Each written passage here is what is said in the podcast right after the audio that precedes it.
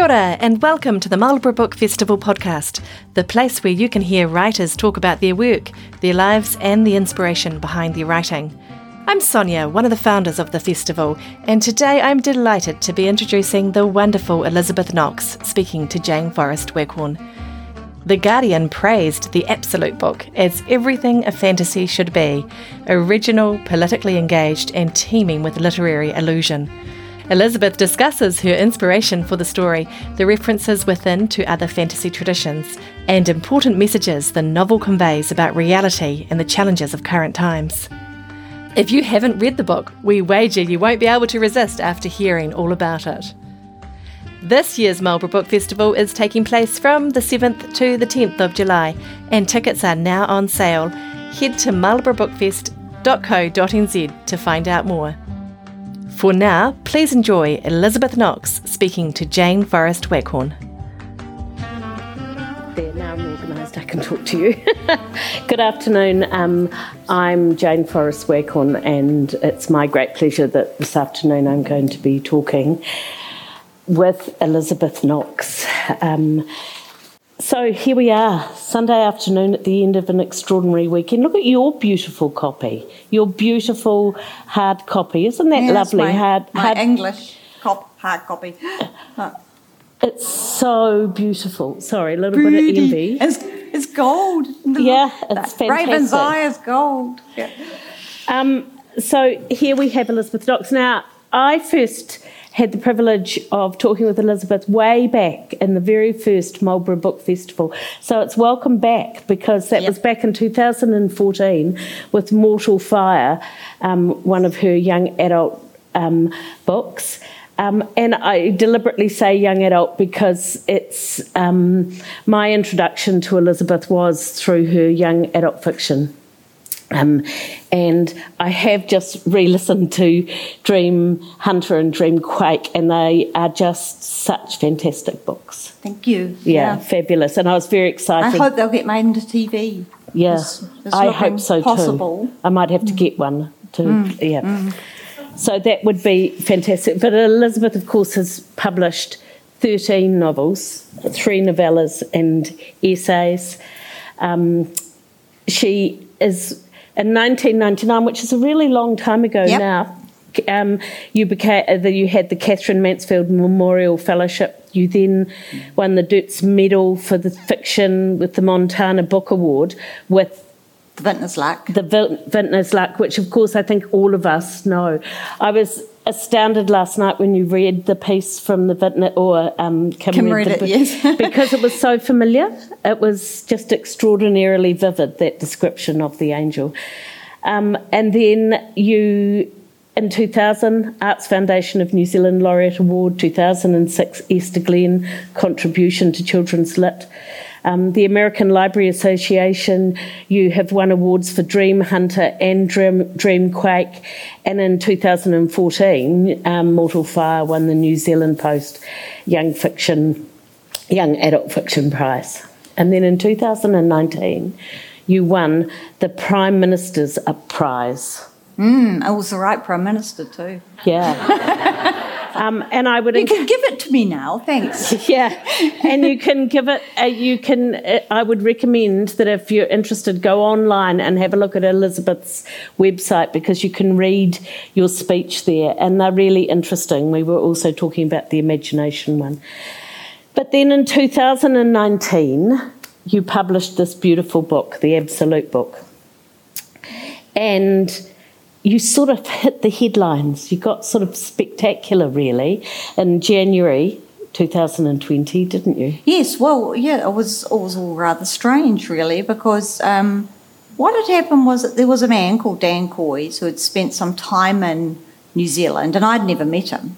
Um, people kept saying to me, "Oh, did you have you met, have you met Dan when he was still here?" And I go, "No, no, we haven't coincided." Um, but he was interested in New Zealand writing, and he had. Um, asked Kirsten McDougall, who does the publicity at VUP, to send uh, some VUP books to him because he was just asking publishers to send him books. So, you know, keep him reading New Zealand books once he'd gone home. And um, and the books didn't arrive, and so he asked her again, which I'm infinitely grateful for because by this time he'd been reading reviews of the Absolute Book in New Zealand. He thought, no, I really do want to read that. And he read it and he loved it. And he wrote this rave review in Slate. And the thing about the rave review in Slate was not just that it was a rave, because anyone can be enthusiastic, but that it was amazingly good description of the effect of reading the book on someone who likes the book. I mean, there are people mm. who just go, What? But then there are other people who go like, Yes. And he was one of them. So he wrote this great description and then the phones went mad. Literally. Yeah. It was just I woke up and someone said, Have you read this Slate review? And I immediately went to the Slate review and read it and thought, Oh, that's lovely. And then proceeded to go sleepily about my very slow morning. Um, and then and then people started trying to get hold of me. So it was people getting hold of VUP, um, agents, publishers in the States, and then the film studios started on him, which was ridiculous. So we were taking taking calls from, you know, I, I would get off off looking at somebody from. We were going up with a cable car about. We'll be one or two days later, and and Fergus looked up, going because he was doing checking all the VUP things. They, you know, they ran the phones VUP, and he went Disney to me, and and then um and then I went. Hmm, bad robot. it was kind of like a, it was this mad dream. And um, I got several, one agent came to me first who ended up being my agent. And I, he wasn't my kind of person I choose. Like, I choose agents usually who I think are kind of quite literary and like edgy stuff. And, and I didn't have an agent, so I needed an agent. But this guy was the number three agent in the States. Um, his name is Scott Miller and he works for Trident, which is the Trident Media, which is the number one agency in the States, number three person, number one agency. And I thought, God, I, I and I had lovely people talking to me, and he and I had a week to decide, and then I just thought, like, you've never tried this before, Elizabeth. You've never gone with some money person, and then I had got feedback from various other people I knew in the states that he was a good person. Like he, they, what they said, oh yeah, he's a good egg was what I heard. I thought, well, okay, he's he's not a shark. He's a good egg. That's fine.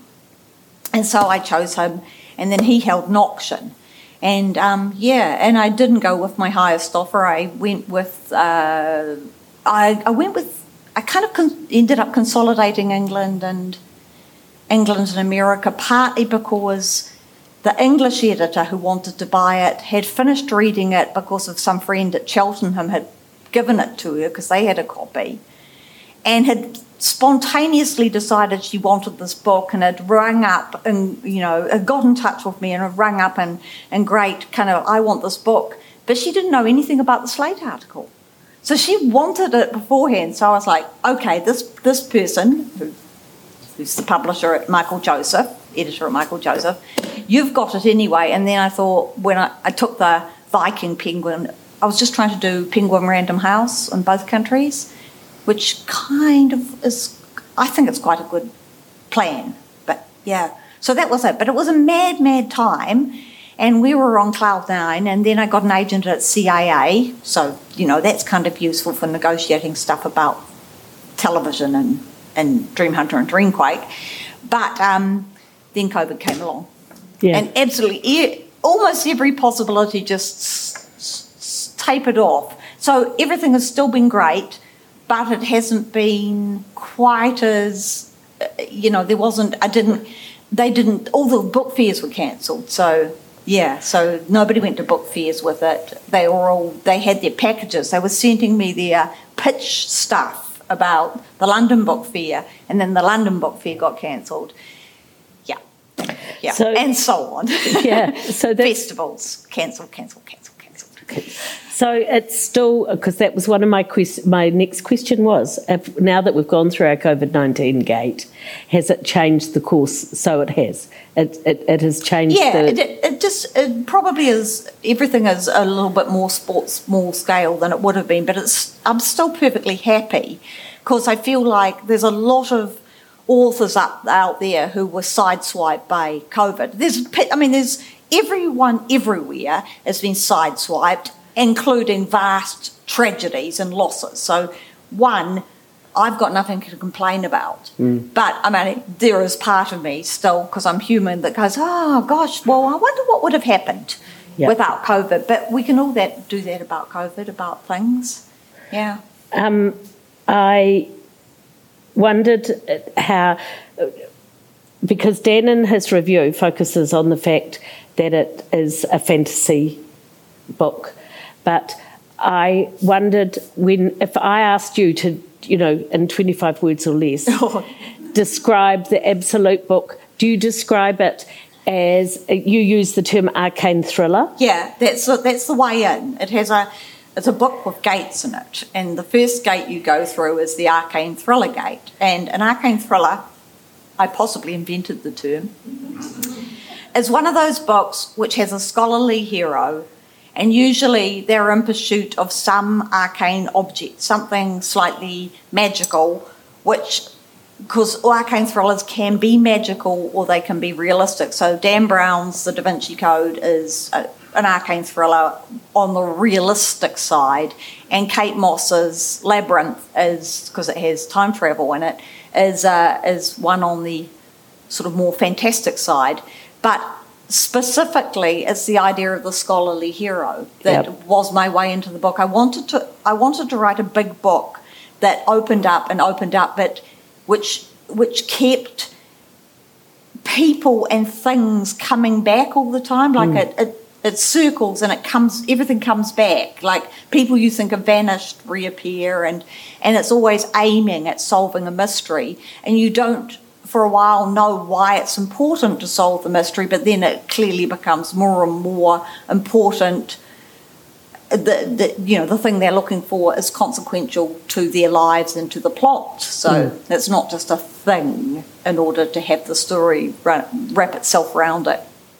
So um but yeah, even that's so, a bit of a trick, isn't it? Because really you start off focusing on the fact that Taryn, the protagonist, yeah. is organising the murder of her yes, sister's well, so, killer. So that in itself is a crime. Yes, so it starts with a crime, but intent, in, intently a, a, crime of passion, a, a crime of revenge. Um, and that's, she's the scholarly hero of the story, but she has this backstory where her sister got killed – the man who killed her got a got tried for manslaughter rather than murder because they couldn't prove intent, and it was murder. Mm. Um, but that's the way the law sometimes works, and I know that for a fact. and um, she couldn't get over it, and she got in a position where she met up with a person who's who wanted to do something for her, wanted to be her white hmm. knight, and wanted to help her out with this problem of this man who who didn't get the justice that she thought does and she she just lets this man carry out her revenge and that puts her in a a tricky position. Mm. And I, it's quite funny that I get these people who say to me, "Oh, so you know what? But is what she did enough for for her soul to be damned. You know, um, I mean, yes, yes, it is. I mean, under the rules of you know the, the Christian faith, it is enough for her to be damned. And they say, but is it enough for? I mean, why why do you know why does she get possessed by a demon? You go, well, no, that's what lets them in, but they're there for other reasons because yeah. they're trying to. They, they she's Taryn is possessed because the demon inside her is part of a whole group of demons who are a liberation movement, as it turns out, who are trying to find a thing which once passed through her grandfather's library. So that's the, you know, that's the arcane thriller. That In her grandfather's library, in the house that they once owned, there was a thing that some other person, when she was just a 10 year old, there was this man who worked for a grandfather who set fire to the library, and his personality changed completely, and he became a very scary person. And he set fire to the library, and he seemed to be looking for something while trying to burn the library. So, you know, that's the sort of essential mystery, you know. Yeah. Of, of he's, and he's, of course, the first, he's, yep. he's the possessed person. And earlier.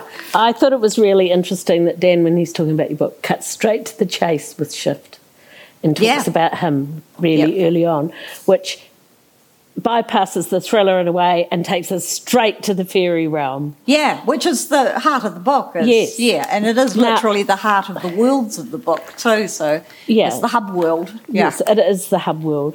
The first thing I'm going to ask you about is pronunciation.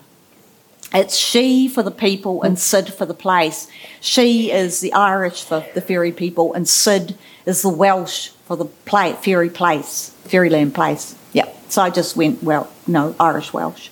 Okay, so you, that was a deliberate sort of. Yeah. So, um, I wasn't calling them Fae. It's supposedly respectable, but I just don't like it. I like, Right. Yeah. So Sidhe and Sid. yeah, Sidhe and Sid. So that uh, uh, we go to the fairy realm Yes. quite Yep. quickly. Yes, well, it feels like an accident, but yeah. So, um, yes, um, there, there's there's a, a, a dramatic scene plays out in front of a great archive library known as the um, Bibliothèque Méjanes in um, Aix-en-Provence, and I've been to this place, and um, Taryn is going there because she's been invited to look at the collection as part of her as part of her um, new life that she has found because she's written a book about the terrible things that happen to libraries about burning libraries and insects and damp and and about you know just just the bad things that happen to libraries. A history of calamities in libraries. So that's that's her life. Many years on from being involved in causing the death of someone um, and uh, so she's off to do that. And then there's this, you know, and she's meanwhile being followed by the detective who was the junior, was a police constable um, investigating the mysterious death of the man who'd killed his sister after he got out of prison. And he's always thought she was behind it. So he's been following her around, um, you know, seeing what she's up to. And generally, because he's become obsessed, Jacob Berger, the pol- police detective. And then there's this other character who turns up, and or two characters. One sort of man who looks like boiled sweets, like his face is like something really wrong. He's not just sweaty; he's kind of he looks kind of melty, you know. And um, yeah, and, and he's lying in wait for, well, he's lying in wait for the other person who's following Taryn because this who's who's Shift and Shift's the other major Taryn and Shift are the major characters Yeah. of the book. Yep. Yeah, and t- and Shift is Shifty. He's Yes. he's not human, and he's no, and, and also no one really pays much attention to him most of the time. He just quietly he has a purpose throughout the whole book, which is undeclared because undeclared because he doesn't think he can ever do it. So he doesn't want to break his heart by saying, "Well, what I'm trying to do is X," but it just quietly moves through the book. You know, he's there I- trying to get something. But that's they're not the only. I mean, there's the fairies. Yep. There's the humans. I think somewhere you talked So about. Shift's part theory. Yes. yeah. So uh, uh, somewhere I read that you describing things as Venn diagrams of who people are, which I thought Yeah, was quite yeah. useful to put them in there.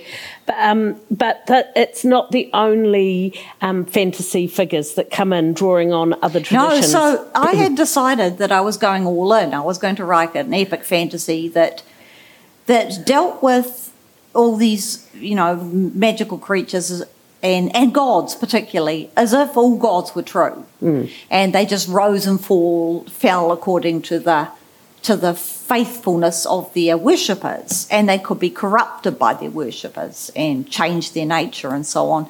So, um, you know, there's there's one god visible in the book, and there's two demigods who are important characters. Um, the ravens, Odin's ravens, um, Hugin and Munin, and there I made them female because I wanted to. and I have to say, I had such fun with them because they're such characters. They're Yeah. really. I mean, it sounds silly to say it. Uh, I mean, I loved Munin.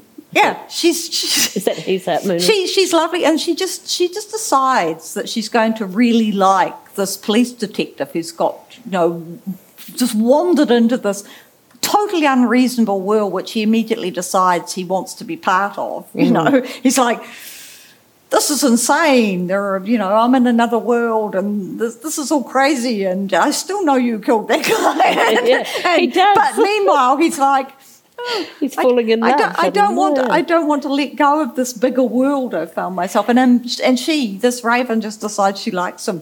Yeah. But you're quite playful about it because it is quite kind of funny that you have Taryn's father. Tell it. such fun with Taryn's father. Taryn's father, I, I don't know how I wandered into this, and it was just when I was describing, when I was right in the beginning of the book, and I was describing the the death of her sister and so on, and I just found myself writing, um, because her parents are divorced. I found Taryn's Taryn's father at this time was in New Zealand playing the bluff fellow in a fantasy epic, you know. And then I thought, okay, so he's in New Zealand in this fantasy epic, unnamed, and you know, I don't.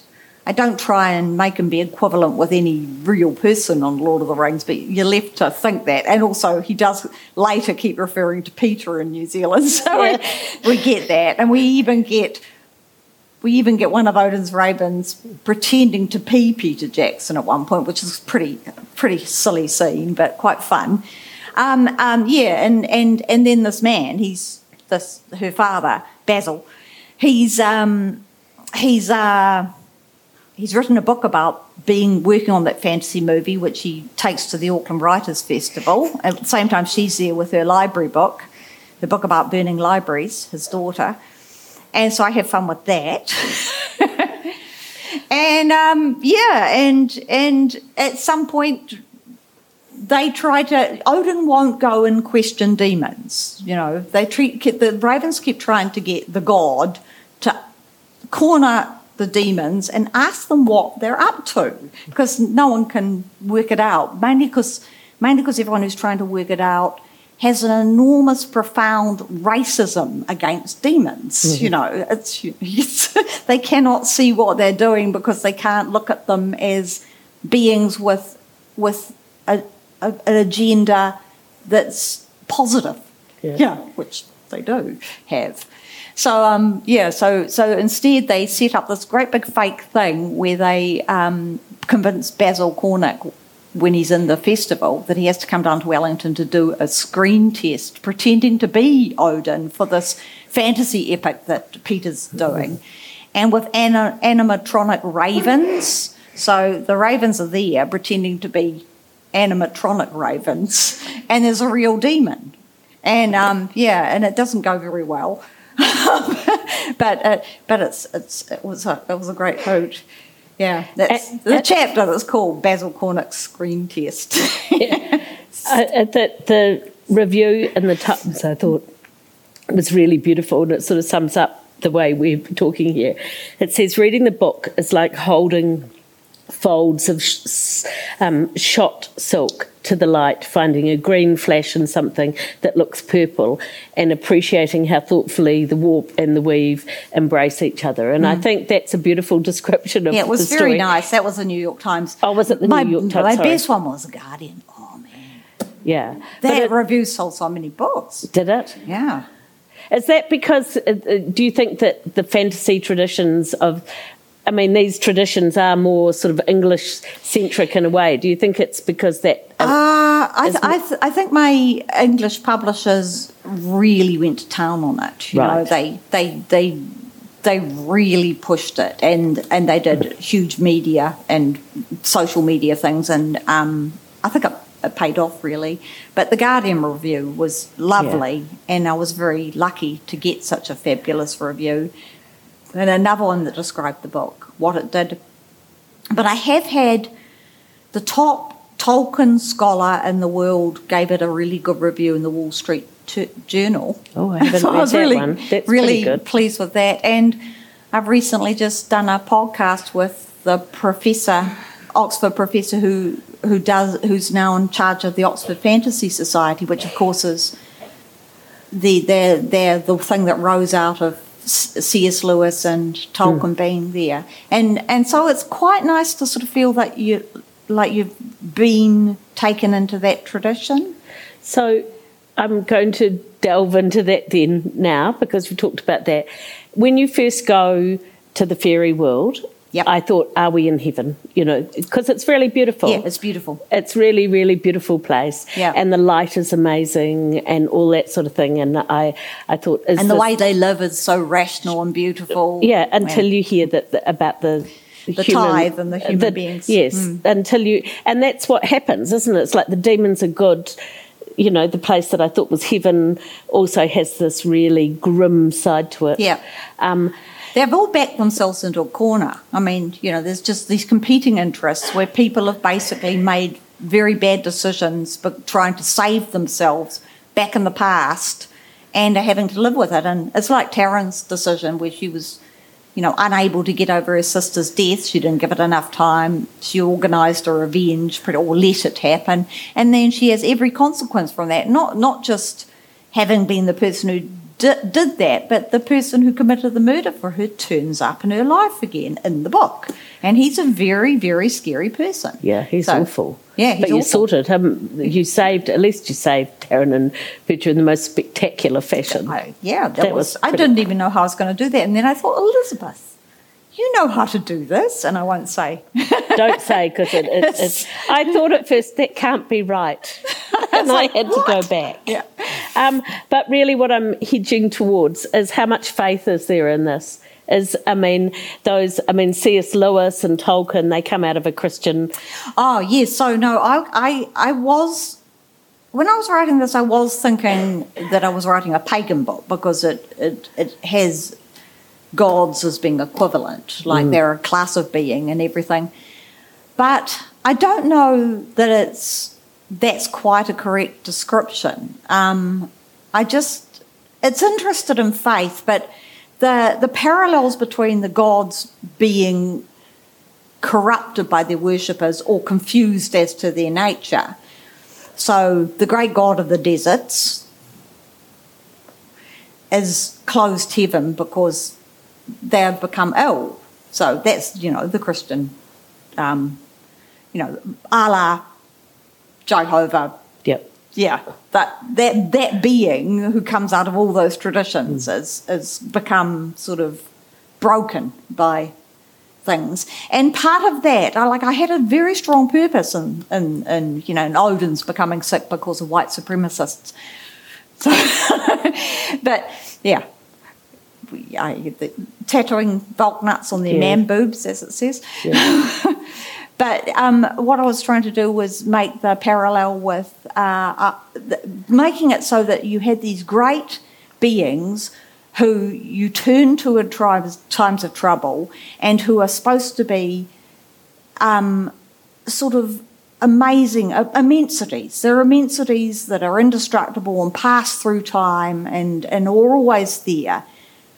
But the parallel was, of course, our forests and our oceans, and that is the story of the book. I mean, hmm. it's a hidden, it's a hidden eco novel, uh, Right. and it hides its purpose, but it, it, but it cut.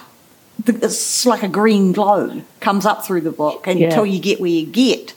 And I was trying to get the parallel idea of, of us being responsible for our best hopes for ourselves and, and our forms of our ideas about saviours and gods and heaven and and the planet, Yep. which So- is God.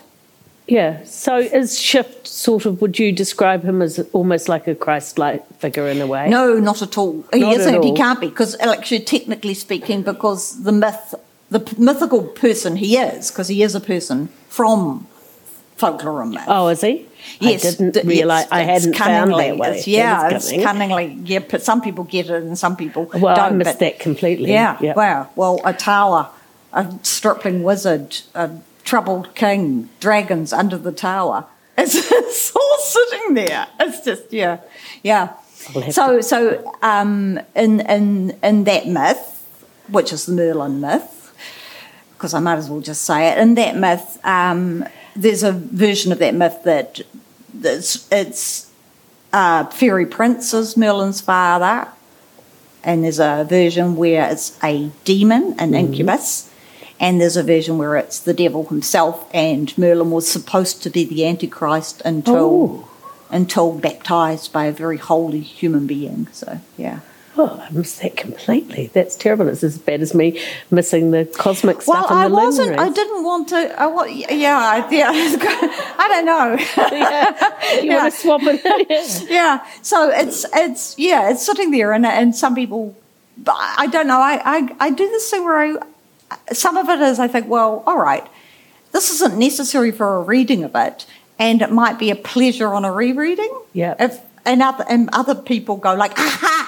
Because Yeah. they're the ones who know all the quite a myths few, really, yeah. really well. Yeah, because I didn't know much about the Norse, uh, about the ravens. No. So I enjoyed finding out about that. Yeah, that's right. Well, that's right. Like. Mm. the, some of the readers of a book like this are steeped in myths and Yeah. folklore, so they pick up everything. So, just going back to the point of imagination for you, we were discussing that earlier when I I had written not entirely correctly. Talk to me about the imagination, your imagination that can gather all that mythology and and put it together to create an amazing story that is purposeful and and enjoyable. How do you do that? Talk to me about imagination. Well, look, honestly, I think I just have the habit Right. of um, come out with stories and wanting to pursue them, and they turn into books of one sort or another. And this book, I guess, I had I had that as last night I was I was talking to Kim Hill and I was talking about that hard period in my life and my husband's life. Um, between 2009 and 2012, more or less, tapering off forever with other things. But um, and during that time, I wrote Wake and Mortal Fire, which are my dark and light books, and uh, they were dealing with the same thing, which is more or less what could what is it possible to do for people you need to help when there's next to nothing you can do? And it's a very strong theme of wake. And you know it came out of those times. And then this book when i started coming back to life after those years and we did a lot of traveling and i felt like i was walking through the world. We were walking through the world and the world was getting bigger around us as we did that. And and part of that was just coming back to life. And i wanted to get that idea of the world being really big.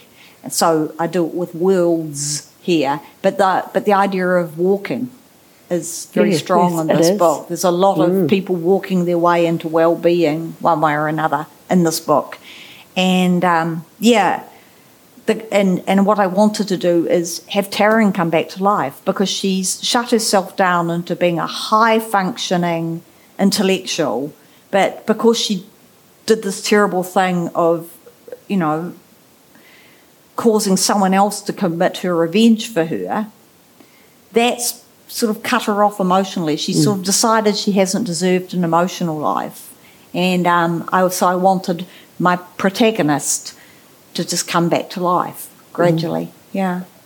And that's sort of interesting, isn't it? Because at the end, at, uh, can we leap to the epilogue then? Yeah, well, Because she's incarcerated.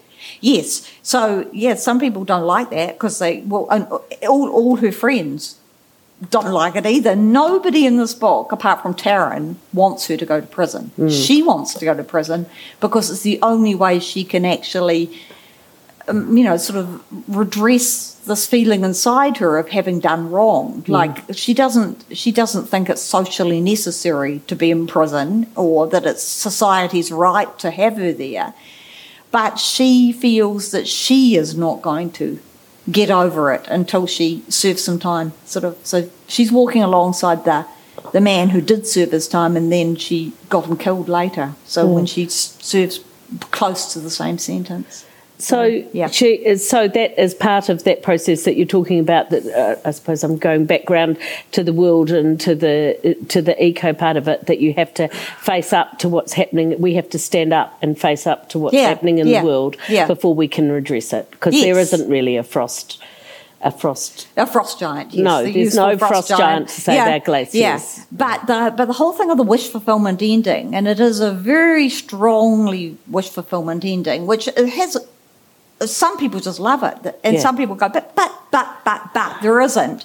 But the thing is that we actually do we do have now godlike powers that can save us from climate change, mm-hmm. and there are governments. So it's not really what what the wish fulfillment's m- supposed to make you think about what you're wishing for. You're wishing for the decisions to be made by greater powers, you know, and you don't you don't want all the shilly shallying around. Enough shilly shallying. Yeah. You know, billions of marine animals just died in Canada. I mean, Yeah, there's a fire in Mexico on yeah, the sea. yeah, fire in Mexico. Come on, people. We need some mendings. That's yeah, what we need. Yeah. Well, we, we just need our governments to actually act like, uh, you know, like the world's on fire. Yeah. Um, I thought it was also interesting at that point in the epilogue where they refer to her as Valraven. Yeah. It was like the final, uh, uh, you know, sort of Norse. I had to look that up too. Yeah, yeah. which I thought was really interesting. yes, kind of a, kind of a somebody who becomes a hero by injuries and having caused injuries. You know. It's, Yeah. Yeah. It's, So, can we just go back to? Shall I do it? Shall I do? Have I Oh, got time we to were. reading? Of course, let's do that now. Do Sorry. I've carried away. We No, were going no, to do that cool. first. Yeah, we were, and then I forgot. so I'll stick my reading glasses on and I'll do a short reading. Okay. We- We're all right for time? Yes, we are. Cool. And then we can have some questions. Yep.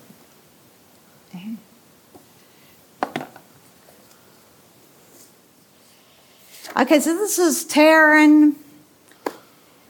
She's she's in Fairyland again. She well, the Sidhe, which she loves. She's um, she's been in and out, and uh, she is on her way with shift to. I'm going to stand up. She's on her way with shift to this meeting that takes place um, every 10 years where they all sort out their problems, and every 100 years they have the tithe. And this is the moot, the meeting of all the people of, of the Sidhe, the, you know, the native people of the Sidhe, uh, to decide which of their stolen human beings they're going to give up. Um, and so, yeah. So Sh- Shift is about to abandon her and go off somewhere else unexpectedly. He's, he's rather like that. like Aslan, you know. Not there, there, not there, there, yeah. Taryn shouldered Shift's bedroll as well as her own and went down river. She found a stretch of water sheltered from the current by the landing in a shingle spit. The water was sparkling and several other people were swimming. Taryn took off her clothes and walked into the river, which was fresh but not cold. She swam and rinsed herself and sat in the shallows. She even had a conversation with a middle aged man whose face was stippled by white scars. It looked as if someone had been chipping away at him with a chisel. He spoke in a sparse formal French with much more fluent dialect mixed, mixed into it and a little English. Enough for Taryn to tell him that she came from London and was a writer of books, and for him to tell her that when he was last on earth he was a poilu, an infantryman, and before that a cobbler. He originally came from a village in Brittany. They managed that little, then sat companionably, the water hissing as it lapped against the thick mat of hair on his chest. She tried some of her Sidhe on him, and he taught her a little more, all of it related to the river, upstream and downstream, boat and sail, voyage and current. The sun left the water. Everyone got out and picked up their clothes and followed the sunlight higher up the water meadow. They stood and dried in the air. No midges or mosquitoes came to molest them. Taryn put on her sweaty garments and joined the soldier at his fire, where there were several more Frenchmen, as well as two joyful Vietnam, Vietnamese teenagers who were making everyone pull their food for as much as a feast as they could muster. Taryn contributed her walnuts and fresh apricots. Someone came around with a crock full of a powerful juniper flavoured clear spirit. The crock still had scabs of fresh earth on its sides, as someone had only just dug it up. It was clearly a piece of human provisioning because none of the Sidhe at the fires near Taryn accepted any. Everyone at her fire ate and drank and got a little inebriated. They sang for a bit and then tried to get Taryn to tell them, in her poor French, how the world fared. Was it possible yet to be poor and live decently? Were young men still sent to die in wars made by old men? Were the meek still waiting to inherit the earth as Scripture promised, though generations of them were already under the ground and a grave wasn't an inheritance? Not really, Taryn said of the first. Yes, of course, of the second. And of the third, no, it's not like that. They made us believe we're weaklings, if we can't do everything for ourselves by ourselves. We all say, so I've failed, when mostly we've been failed. They made us afraid of one another, but of themselves they say, there is no they. Taryn's French didn't let her down. These were simple things to express. The people around the fire all looked at her sadly and nodded sagely. She stared at their human faces painted by the firelight and thought how those they loved and served would eventually sell them into perpetual misery. She wanted to tell them to run away. What were they going to say of themselves when their souls were marched through Hell's Gate and their bodies were buried, no doubt, with flowers and music and fine ceremony? Were they going to say, So I've failed, such and such a lady or gentleman no longer loves me and has laid me by?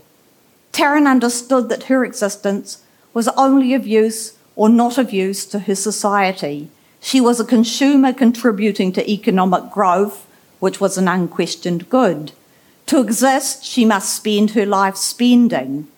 But these people were going to be sold to buy more time for time rich, heartless people. They were going to be literally damned by association, never mind the original state of their souls. Heaven would not intervene, as it did in Yeats's Countess Cathleen, because for a start, none of these people was a countess. They were the numberless others of history, counted only by the tithe. They were marks in a ledger. Taryn wanted to say, I'm a consumer and a client, but your property. We have value, but it has nothing to do with who we are. But she didn't say that, because what good would it do when a true understanding of what was in store for them couldn't save them from any of it. Thanks.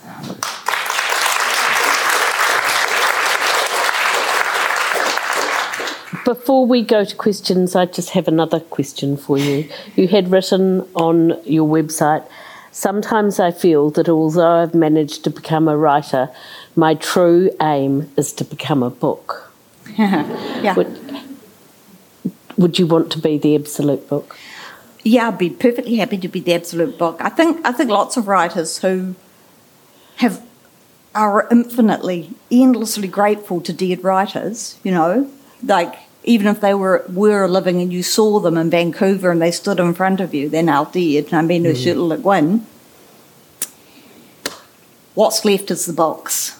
So, anyone who wants to wants to it's not it's not fame. It's, it's not fame. It's just a sort of idea that you're transmitting something of yourself out of yourself. The energy of your life goes into a book, and it's pretty. And it is pretty. It's really pretty. Yeah. Let's pause for a minute and see if people have got some questions. Has anybody got a question they would like to ask Elizabeth about this? Um, I have. Not, not about the itself, but um, they say that to be a writer, you need to be a reader. Yes. And um, you look like, um, I think, very well read. And you deal with a lot of budding writers. So, what is the advice about reading that you give to those writers? Well, just read, but read widely and read books. Yeah, and put your phone in another room while you're doing it. I think probably too.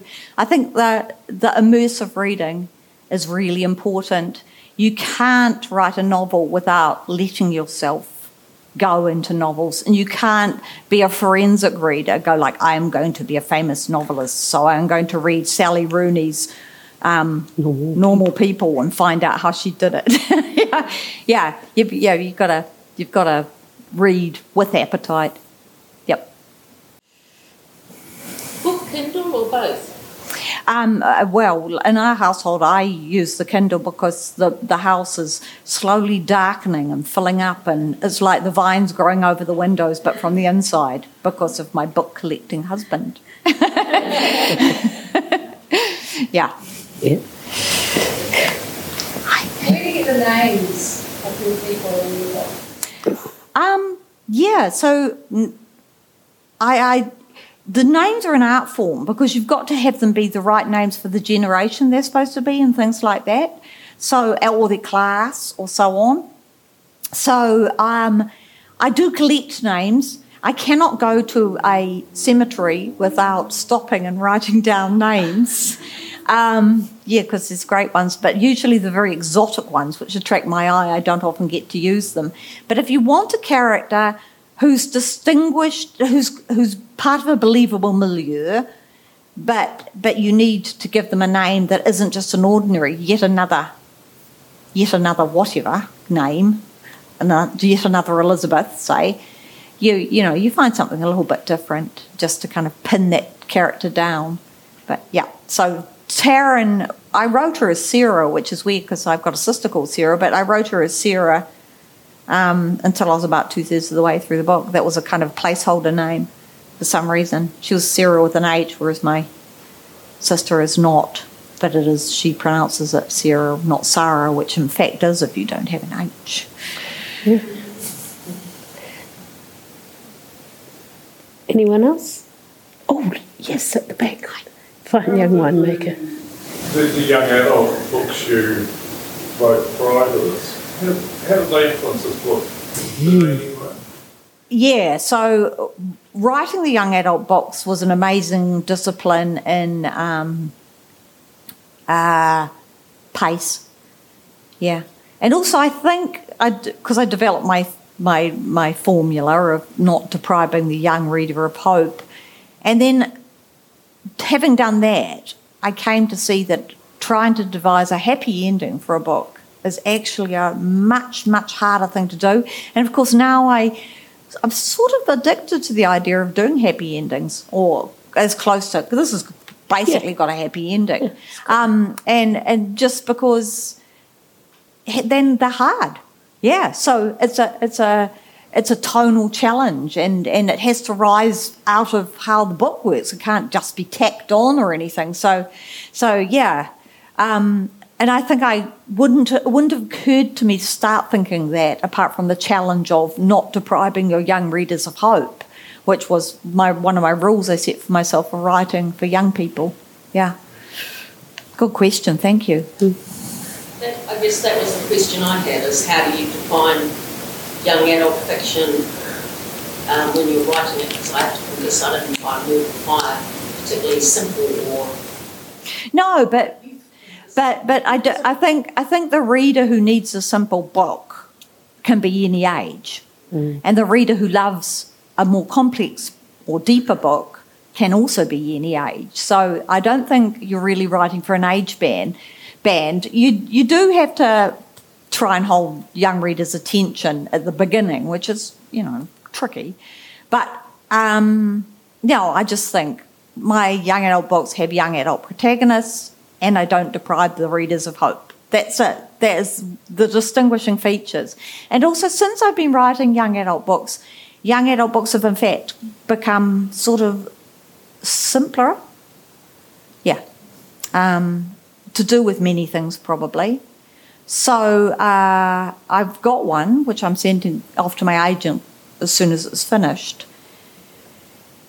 And um, yeah, I'm interested to see what will happen to it because it's not a, it's not simple. No, it's not simple, but it is very pacey. So. Is it within the same sort of? Yeah, it's the same world. Yeah, it's just it? a different. It's it's the mid twenty twenties, but yeah, it's got the same sort of mythologies running through it in the same setting. So it's just if you think of Mortal Fire as uh, you leave that world and it's the early 1960s. So this is this is just a bit ahead of now. So, yeah. yeah. So when you started thinking about the absolute book and you were talking about creating a happy ending, did you have that in mind? Did it? I like want, you were talking about the circles. Do you have that circle in your head? Yeah, and I, it isn't a closing circle. It was just um, that it that it never loses sight of its people in it. Like Right. you know, even if they're dead, it doesn't lose sight of them because you end up in purgatories and things happen there. so, so I wanted that idea that it was the idea of an intimate epic that it would have this epic character, but intimate because it would keep turning back to the lives of the the main characters in it and everybody they cared about. Like it would just keep doing that. But the ending, yeah, I wanted I wanted to write a book about someone trying to save the world. Yeah, and I wanted to equip the story with the means of saving it, um, and and not in a bam, it's all done, the ring is destroyed way, but in a well, we'll do this and this, and we'll take care of this lot first. And, you know, we need to sort of ameliorate the changes happening here. And, like, just what our government should be doing now, in fact. It's just, it's not, it's not a model of how to because magic's involved, but it's a model of the philosophy of you can't say, oh, but we can't possibly do this because these people will suffer. You say, well, what you've got to make sure is that you do this and make sure that those people don't suffer, even if it means paying money to do it. Which, you know, honestly, COVID has been a bit of a test for that. Um, you know, you can either look after your population or you can not. You can throw up your hands and say, yes, deaths are acceptable. But um, in the end, always looking after people is better sense for the c- communities and for society and for civilization. Yeah, just just letting fires burn is not is not a sensible idea. So will the so you've got a young adult novel that you're about. Yep, that Kings of this world. Yep, Kings of this world, yep. and then what else? And then Nightmare. And then I have to I have to relinquish it. The the the memoir. Yeah. right. So that will come out when? do I don't think? know. No. When I relinquish it, Okay. I think my fingernails will still be embedded in it. So Yeah. yeah. So I, it feels silly going back to ask you about libraries now that we've just talked about climate change, but I suppose in a way libraries have a role to play in this because of of the fact that they're central in communities and hubs and They things. are. Um, can you just tell me about why you why libraries had such an important role to play in this book? Well, I love libraries, and and as as my uh, opening night speech, anyone who went to that and heard, heard about the Greytown librarian and my father, libraries literally save lives, and um, and I'm I'm kind of aware of the way that universities are closing down the humanities because of market forces and other such things, and this idea that that human life has to be of some kind of utility, you know, for this for this vast thing called capitalism, which we didn't sign on for. Um, yeah, and uh, libraries are the same. You cannot know what you're going to need. So when libraries are defunded and they have to clear out the collections and, and so on, you know, it's a, it's a tragedy. And they're very vulnerable anyway. Um, whenever things get bad, when you when World War Two, the the figures for the casualties of books in Europe and World War Two are in this book, and and they're like, yeah, vast, vast destruction of books, and the willful destruction of books. Uh, so for for for cavalier reasons or for political reasons, and um, yeah, I was just interested in that that that valuing books and valuing people go together, and valuing libraries and valuing community, Mm. they go together. Mm-hmm. Yeah. And that means that you focus on that, not just on the Yeah. utility aspect of it. Yeah. Utilities don't need libraries. Yeah, well, we do need sewers and things, Yes. as we know in as we know in Wellington. as we know everywhere. Yeah, Has, it, we particularly know it in Wellington. has anybody else got anything else that they. Yes. What happened to the purgatory world under Yeah. yeah, so that's that's a good That's a question. good question because because because people get very bound up with the theology of my books. They sort of Hmm. interrogate and they go, "Well, you know, she hates God or whatever," and um, when they leave, Shift has made a garden, and he, they, and Taryn's trying to work out what the hell, why he's done it, and he says maybe one day it'll be a gate, and so you're left to think a gate from purgatory to where, and of course the obvious idea will be from purgatory to heaven because he cares about the people in purgatory, but who would he want to save? He would want to save everyone given up by the fairy people to hell and the tithe, including people he cared for. Um, so a gate from he'd had to have a gate from hell to purgatory, which couldn't come about until the rebellion in hell is successful. Which you know, so it's just at the end of the book, things are happening that are lining up potential better better outcomes for people in a wider and wider and you know he knows he knows what he wants to do which is the which is the most you can ever say for him he knows what he wants to do and he goes patiently and carefully about figuring out how he can do it so yeah so Taryn and Shift leave purgatory and that isn't the end of the story for anyone in purgatory either So when are you writing the sequel?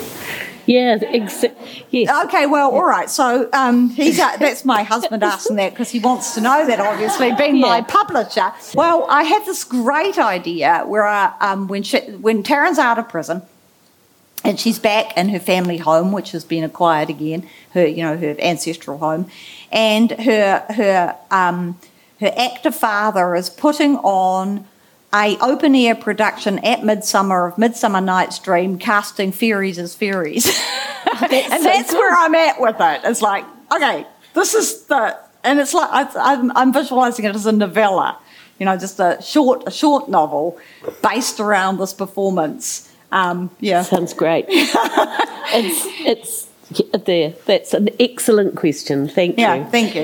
Yeah. Well, it's uh, almost time for us to draw a close. Has anybody else got anything before? I think, Elizabeth, thank you so much. Your book is extraordinary. It's been extraordinary for me because I've lived with it beside my bed for a year and a half as a, and delved into bits and out of bits. And um, it, I don't know if that's the prescribed way of reading it, but that's okay. but you were you were hoping for the audio book. Yeah, I was going to just talk about that. I, I'm a big audiobook listener and I found it really frustrating because we can't get the audiobook in New Zealand. They've Um, got that. VUP gave up the audiobook rights, and you know, heavens, Yeah. Well, or not heavens. those Audible people have to get on the stick. Yeah. So uh, you can. There is Yeah. a, there is an audiobook, but There you is know, an yeah, audiobook. there is, and it's supposed to be really good. So Yeah. So uh, apparently we'll be able to get to New Zealand in September. You got it. How did you acquire it? months ago when I heard about it on RNZ, you had a very good, I don't know who you've interviewed with. Oh, so it's probably before. No, it will be before the Australian publication, and then they shut it down to get the Australian rights. Um, so it was when it was out in America. There was a brief period, and it was the top-selling Wow. audiobook. So on you got Apple it through Books. Was Audible because you can't get it through Audible now. Yeah. Sends you nasty wee messages. So you, you were geo-blocking. It was excellent with you. I thought, right, I'm going to go listen to that because I run marathon, marathon training. Yep. Not here, and then I have to have such a complex, engaging book. You wanted to go out and run for hours. Like, I'm so far from home. yeah. Yeah. yeah, I have to turn around and run back the other way. yeah. Oh, well, thank you for that. That's encouraging. Thanks. It gives us hope and something for us to look forward to. Um, and the sequel. Yeah, and- sorry everybody, but I can't control these nasty geo-blocking evil Australians. Yeah. With their reliance on, on anyway. Um, so thank you very, very much, and thank you for coming to Marlborough again, and Yeah, thank you to everybody for coming to the festival. Um, it's been a really beautiful couple of days. Yeah, it's has. always a great pleasure, but it wouldn't work if we didn't have people that came. So thank you very much, and thank you, Elizabeth. Thank you, audience. Yeah. Thank you, Jane. That's all right. I'm really sorry about shift. I'll go back and revisit. No, no, no. It's like, it's a 50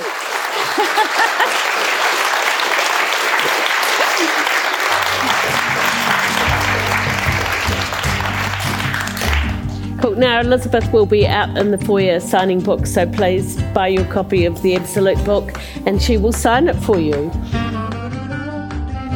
That was Elizabeth Knox speaking to Jane Forrest Waghorn at the 2021 Marlborough Book Festival. A big thanks to all the writers who have supported the festival, as well as the audiences that attended in person or listened online.